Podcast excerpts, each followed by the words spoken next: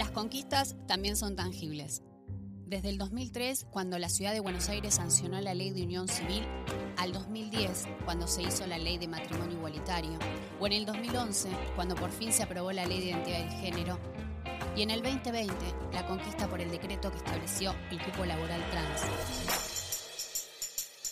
Todo esto es conquista. Todo esto es reivindicar el orgullo.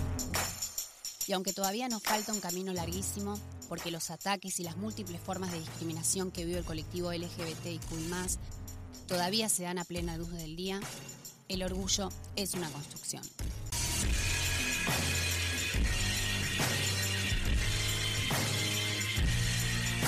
Esto es Bandera LGBT.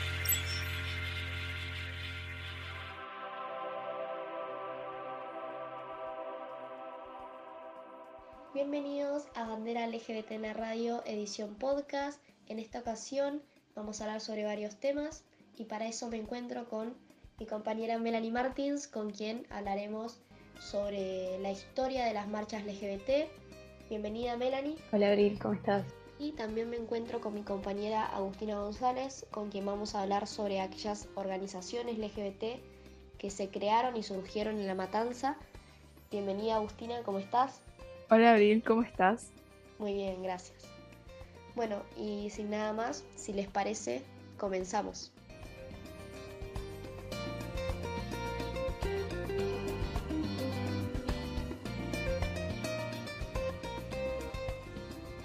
Bueno, Melanie, si te parece bien, eh, podemos empezar hablando un poco sobre cómo fue la primera marcha LGBT en Argentina. Bueno, siendo que, son 27 años del inicio de las marchas en el país, me gustaría un poco recorrer la historia de, las manifestaciones de la diversidad y la libertad. Eh, la primera marcha fue el 2 de julio de 1992 fueron alrededor de 300 personas y eh, quienes estuvieron allí cuentan que muchos de los que participaron llevaban máscaras de cartón para evitar ser reconocidos. Claro, para evitar cualquier tipo de discriminación o de represión hacia ellos, ¿no?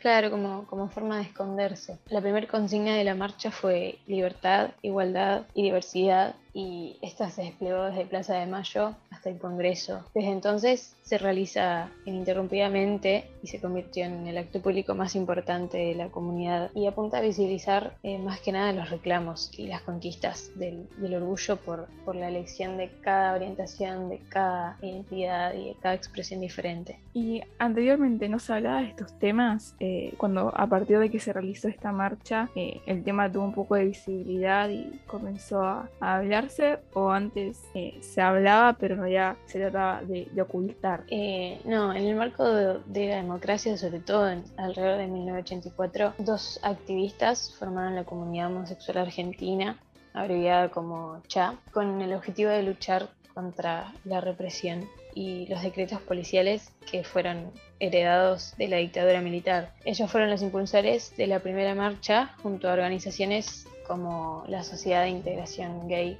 lésbica argentina. Con el tiempo también se fueron sumando nuevas agrupaciones. Tengo entendido que en el mundo el Día del Orgullo se celebra el 28 de junio, pero en la Argentina se celebra el 1 de noviembre. ¿Por qué se dio esto? Eh, sí, internacionalmente el Día del Orgullo se celebra en, junio 28 en conmemoración de, la revuelta de Stonewall que ocurrió en 1969. En 1997 se, se consensuó correr la realización de la marcha, hacerla en noviembre, y el cambio de fecha fue en la conmemoración de la fundación del colectivo llamado Nuestro Mundo, que fue la primera organización disidente de nuestro país y América Latina. La revuelta de Stonewall, que mencioné antes, fue un hito fundador cuanto a manifestaciones públicas y masivas de la diversidad sexual se trata, y el 28 de junio de 1969, en un bar de Nueva York llamado Stonewall Inn, concurrido por hispanos, homosexuales, lesbianas, trans, drag queens, la policía llevó a cabo uno de los tantos ataques sorpresa que se acostumbraba a realizar. Esto amparado en las leyes americanas que prohibían desde las expresiones consideradas homosexuales hasta vestir con prendas del sexo opuesto, ¿no? que ahora lo decimos entre comillas. A cambio de, coimas, la policía le avisaba a los jóvenes de los bares en qué momento iban a, intervenir y esa noche fue sin previo aviso. La policía empezó a perseguir a todas las personas que no tenían cédula de identificación y la indignación y bronca acumulada ante estos abusos de poder fue tal que gays, lesbianas y trans se negaron a ser detenidos. Entonces una multitud que se enteró que ese bar estaba siendo intervenido se juntó en las inmediaciones y ante las golpizas y detenciones arbitrarias de la policía comenzaron los disturbios. Fue una pelea básicamente entre estas personas que protestaban y la policía, ¿no? Claro, más de 2.000 personas se enfrentaron eh, durante dos días contra más de 400 agentes de la policía y la pelea claramente fue etapa de diarios, y uno de los ritos iniciáticos de la visibilidad para los movimientos de la diversidad sexual. Y supongo que esta pelea, este hecho tuvo un gran impacto, ¿no? no solo en ese momento, sino en la historia de la comunidad LGBT. Exacto, esto causó que la población LGBT se movilizara en, en las calles y decidiera salir y dejar de esconderse, ¿no? Como lo eh, mencionamos antes con las bolsas y todo eso que, que habíamos dicho, desde, desde ese día, en conformidad de la minoría, generó conciencia sobre sus derechos, por lo que esta fecha se convirtió en un día para celebrar. Hace unos minutos nombraste la agrupación Nuestro Mundo. No sé si te gustaría contar un poco más sobre qué trataba ¿no? esta agrupación. Eh, surgió en, en, 1967 y fue reconocida como el primer grupo de diversidad sexual del país y de América Latina. Nuestro mundo invitaba a la, a la liberación homosexual y este colectivo se transformó en los años 70 en el Frente de Liberación Homosexual, que reunió a grupos y organizaciones de diversas vertientes ideológicas que tenían como meta incorporar a las sexualidades en el debate político. Editaron además durante seis años la revista llamada Somos, que alcanzó las ocho publicaciones, las últimas de ellas siendo desde la clandestinidad meses antes de que comenzara la última dictadura militar. Además, es curioso porque si bien ahora hablamos de, de estos temas como algo normal y algo que la sociedad normalizó, en ese entonces era un tema que quizás se trataba de ocultar y entonces la publicación de estas revistas fueron una importante fuente de, apoyo ¿no? para la comunidad y para la libertad de expresión de estos. ¿no? Eh, sí, las publicaciones gráficas constituyeron un, espacio muy importante y fueron de gran ayuda en cuanto a la militancia ¿no? y a la, a la resistencia, a la visibilización de ciertos temas de los que quizás no se podía hablar tan abiertamente como se habla hoy en día entonces era muy importante, tenían un papel muy importante. Hoy en día eh, las cientos de personas que se reunían en las primeras marchas se convirtieron en miles, millones que bajo diversas banderas, agrupaciones o por su propia cuenta marchan con la consigna común de seguir ampliando derechos, visibilizando y festejando la diversidad. Bueno Melanie, muchas gracias por la información que nos trajiste hoy, la verdad fue muy interesante. Un placer charlar este tema con, con ustedes. Y si les parece, ahora vamos a escuchar un poco de música. Plastic bag drifting through the wind, wanting to start again? Do you ever feel feel so paper thin, like a house of cards, one blow from caving in?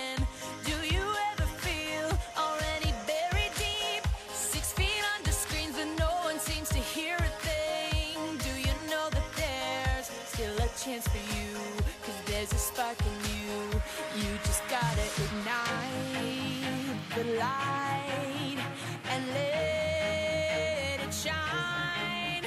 Just the night, like the 4th of baby, you're a firework. Come on, what you 'em go, ah, ah, ah, as you shoot across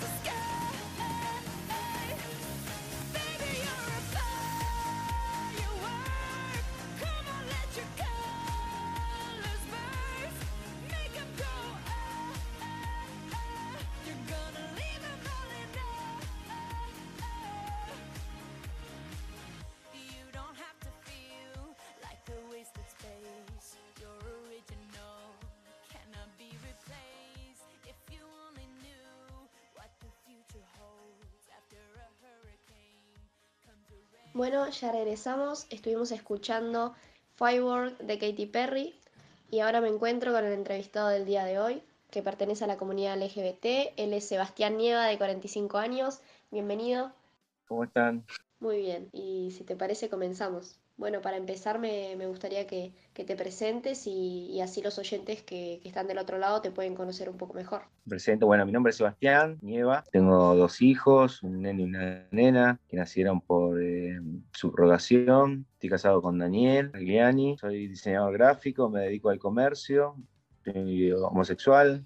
Y esto último que, que nos comentaste sobre tu orientación sexual, ¿en qué momento de tu vida lo, lo descubriste o te diste cuenta?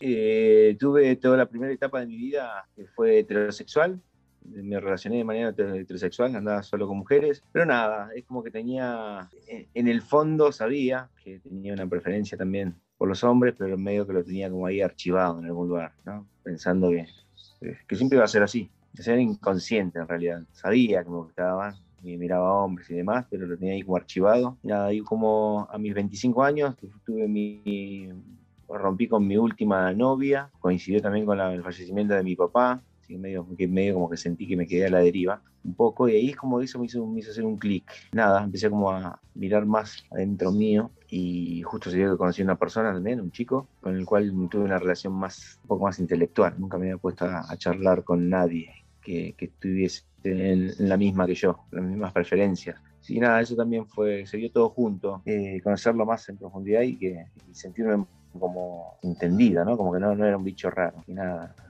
Esta persona, bueno, tenía experiencia ya, así que me, me acuerdo en esa época me hizo, me hizo conocer un, lugar de gay, que para mí era una cosa loquísima, ni siquiera existía, sabía que existía discotecas para, para, gente homosexual. Fue también loco ver tanta gente que estaba, que le pasaba lo mismo que a mí, y que nada, lo vi tan normales todos ahí adentro, que también eso me, me terminó a hacer un, el clic, el, el, comienzo del proceso, ese proceso de, de, de cambiar.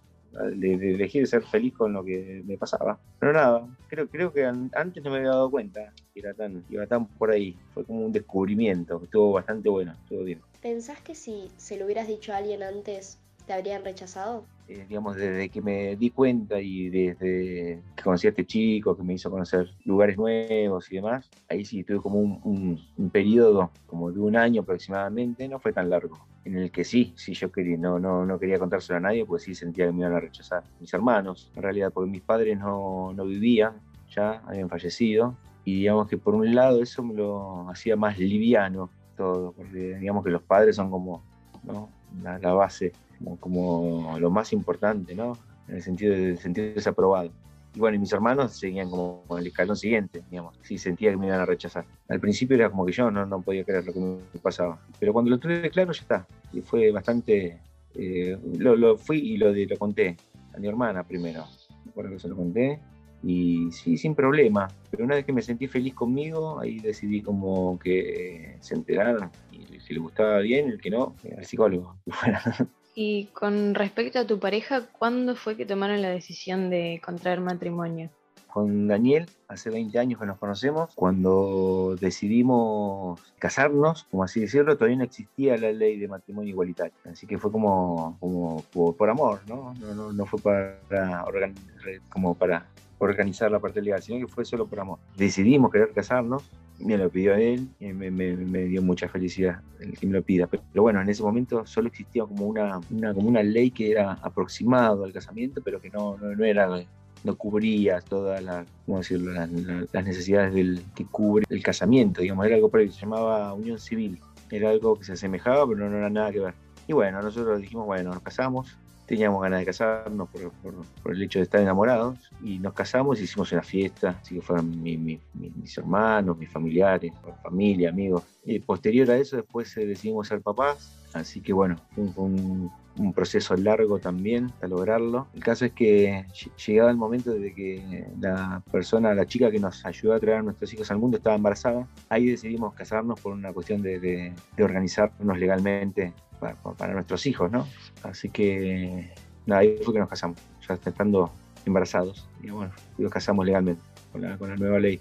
Y como dijiste al principio, ¿en algún momento consideraron la adopción? Sí, sí, sí, en un principio, en un principio esa fue la, primera intención. El primer deseo era de ser papás, como fuese, como se pudiera. Y la primera intención fue la de adoptar. Medio que empezamos a investigar por las nuestras. Nos habían recomendado a una persona, estaba en una provincia, en el interior, que nos podía ayudar con el tema de la adopción. Él conocía eh, familias que, que, quizás eran muy humildes y no podían criar a sus hijos. Medio que eran medio raros todo. Cuando nos encontramos con la persona y nos explicó cómo, cómo era realmente el proceso, el procedimiento era medio raro, era como medio, medio hasta ilegal. Así que medio que nos bajoneó eso y decidimos ir por otro, por otro camino. Y ahí fue que empezamos a investigar un poco cómo, cómo era el tema de, de la subrogación, que se le dice también, no sé, una forma más conocida, es alquiler de vientre. Que nada, acá no se hacía, acá no estaba legislado en Argentina, así que empezamos a investigar para hacerlo en Estados Unidos y así fue que lo hicimos. Y acerca de tus hijos, ¿existió algún problema a la hora de inscribirlos con ambos apellidos? No, sí, en realidad al, al principio la ley no, no, no cubría esa parte, había como un hubo un bache en esa parte de la ley, porque en realidad nosotros participamos los dos en el embarazo, digamos, los dos participamos, donamos nuestro semen y con lo cual biológicamente es uno de cada uno hijos más allá que son los dos son hijos nuestros, de ambos, biológicamente, uno es de Daniel y uno es mío. Entonces lo que sucedía ahí era que, bueno, ellos llegaron con la partida de nacimiento de Estados Unidos a Argentina, en donde figura un solo papá en cada partida. A la hora de querer anotarlos con los dos apellidos acá, nos dijeron, nos cerraron las puertas. Me pedían a mí, bueno, pedían que hiciéramos una, un juicio de adopción cruzado, como que yo adoptara al que no era biológicamente mío, que a mí me parecía una locura, porque es mi hijo. Eh, yo lo, lo, lo, lo, pensé, lo deseé y lo, es, es, mi hijo. No necesito más nada eh, que, que, lo, que, donde esté escrito para, para, saber que es mi hijo. Entonces me pareció una locura tener que adoptar a mi hijo. Entonces, como no estuve de acuerdo con eso, lo que hicimos fue poner un abogado. Tuvimos un juicio de aproximadamente un año eh, hasta que por fin logramos, con ayuda del gobierno también, de la reta, al cual escribimos una carta y que tuvimos una recepción rápida, por suerte. Bueno, se comunicaron con nosotros eh, y nos dieron una ayuda. Se comunicaron con el registro civil para contarles cómo había sido nuestro caso. Bueno, para no hacértelo muy largo, por fin pudimos lograr como, sentar precedentes, o sea que fuimos los primeros en que les permitieran poner el, el apellido de ambos padres. Así que tanto Julie como Marco tienen el apellido de los dos. Así que a partir de nosotros, digamos, todas las personas con un caso igual que el nuestro eh, ya pueden hacerlo de esa manera, ¿no? Poner... Como última pregunta, nos gustaría saber para vos qué medidas debería tomar el gobierno respecto al sistema de adopción eh, para poder quizás facilitar el proceso ¿Qué medidas, ¿Qué medidas podrían facilitar el proceso de adopción? No, yo lo que veo es que tanto a personas homosexuales como heterosexuales, el, se alarga demasiado el proceso, el proceso previo, como que piden demasiados requisitos y demasiadas, hay como demasiadas restricciones y se hace tan largo, se hacen tan largo que lo que, lo que pasa es que los chicos terminan pasando muchos años dentro de los hogares, entonces como que se terminan acostumbrando a eso, terminan criándose ahí, terminan creciendo ahí en los hogares, siendo que podrían crecer tranquilamente con una familia. No, eso creo que es tan complicado como para parejas heterosexuales, donde hay un hombre y una mujer, así que imagínate que para dos hombres es el doble de difícil. Nada, yo creo que con, mucho menos de las cosas que, piden se puede criar un hijo. Darle amor y darle un techo, darle contención, darle educación. No no se tarda tanto en saber si una familia es una familia de bien y pues, pueden estar aptos para darle amor y lo básico para, para que un niño sea, sea bien criado. Bueno, estas fueron las preguntas del día de hoy. Muchas gracias por haber estado con nosotras y charlar un rato. Dale, bueno, les agradezco mucho por la entrevista. Me gustó hablar con ustedes. Está bueno siempre hablar de estos temas porque considero que, que, que comunicar estos temas abre puertas a muchas personas que no, que no se animan, que no se animan a ser papás, que no se animan a contar quiénes son realmente, que están escondiéndose, eh, no sé de quién deberían, deberían ser cada uno, cada persona debería ser como son, sentirse y, demostrar lo que son, siempre, en el lugar en el que estén, donde sea animarse a ser papás, animarse a vivir la vida como viene. Así la vida es una sola y hay que disfrutarla. Hay que vivirla como, como uno la sienta, sin pensar, sin estar atento a la mirada ajena. Es ser importante. Hay que vivir como, como a uno lo haga feliz. Así que bueno, les agradezco las preguntas, la entrevista. Un beso para todos. Bueno, Sebastián, muchas gracias por estar acá y por compartirnos tu historia.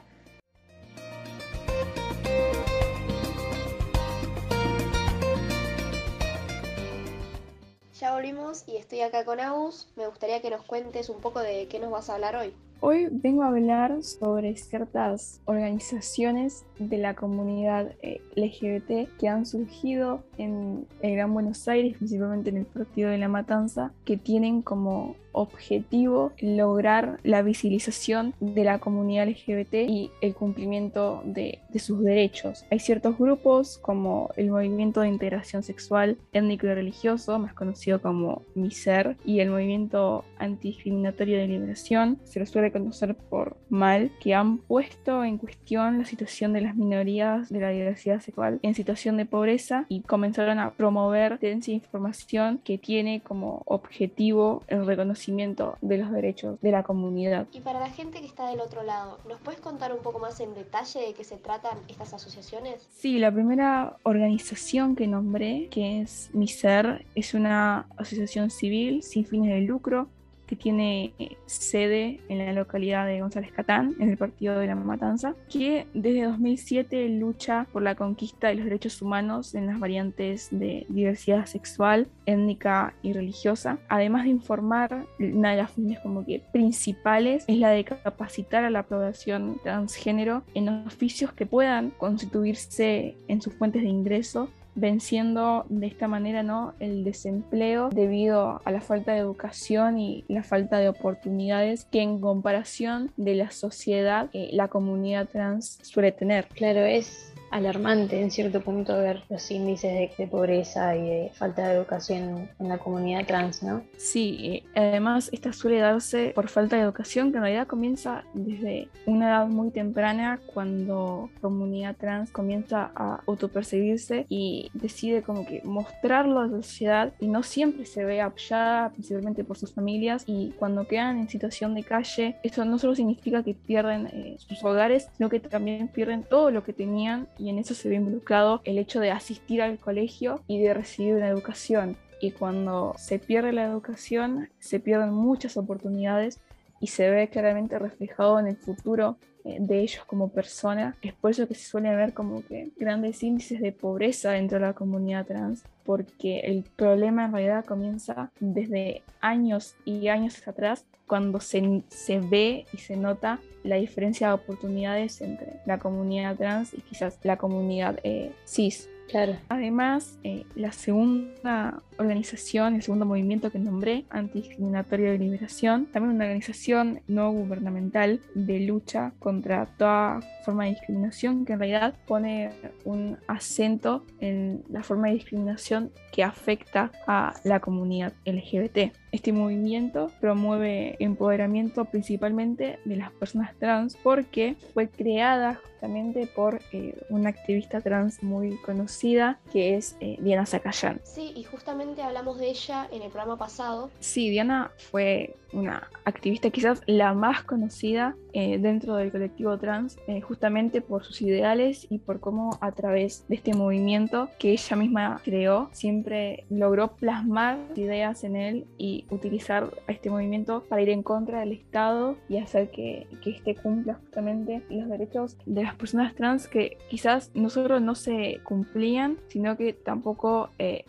y que siempre se dejaban de un lado por cierta incomodidad quizás por parte del Estado sobre hablar de temas que en ese momento, porque estamos hablando del año 2010 y el inicio de, de la década cuando estos temas no eran quizás eh, tan hablados por la sociedad y cuando el Estado sentía una cierta incomodidad. Entonces ella siempre fue como que una impulsora de los derechos eh, de la comunidad trans y de hacer que estos se respeten y que el Estado ponga su parte para que estos también sean respetados y no dejar que la discriminación sea más grande que justamente el cumplimiento de estos derechos. Claro, como que hizo posible que se empiece a hablar un poco más de este tema y que se tome con la seriedad que necesita, ¿no? Es, es muy importante que se hable de estas organizaciones y el tema en general, para poder visibilizar el impacto que, que tiene. Claro, y no solo para que la gente sepa el impacto, sino también por si hay una persona del colectivo LGBT que, que no se siente acompañada, puede saber, en el partido de la matanza, que, que no está sola y que hay organizaciones en su partido para poder informarse de diferentes temas, para poder asistir a cursos o talleres y saber comunicar lo que sienten, sentir justamente que no están solos y siempre va a haber un movimiento, una organización, una persona que los pueda ayudar.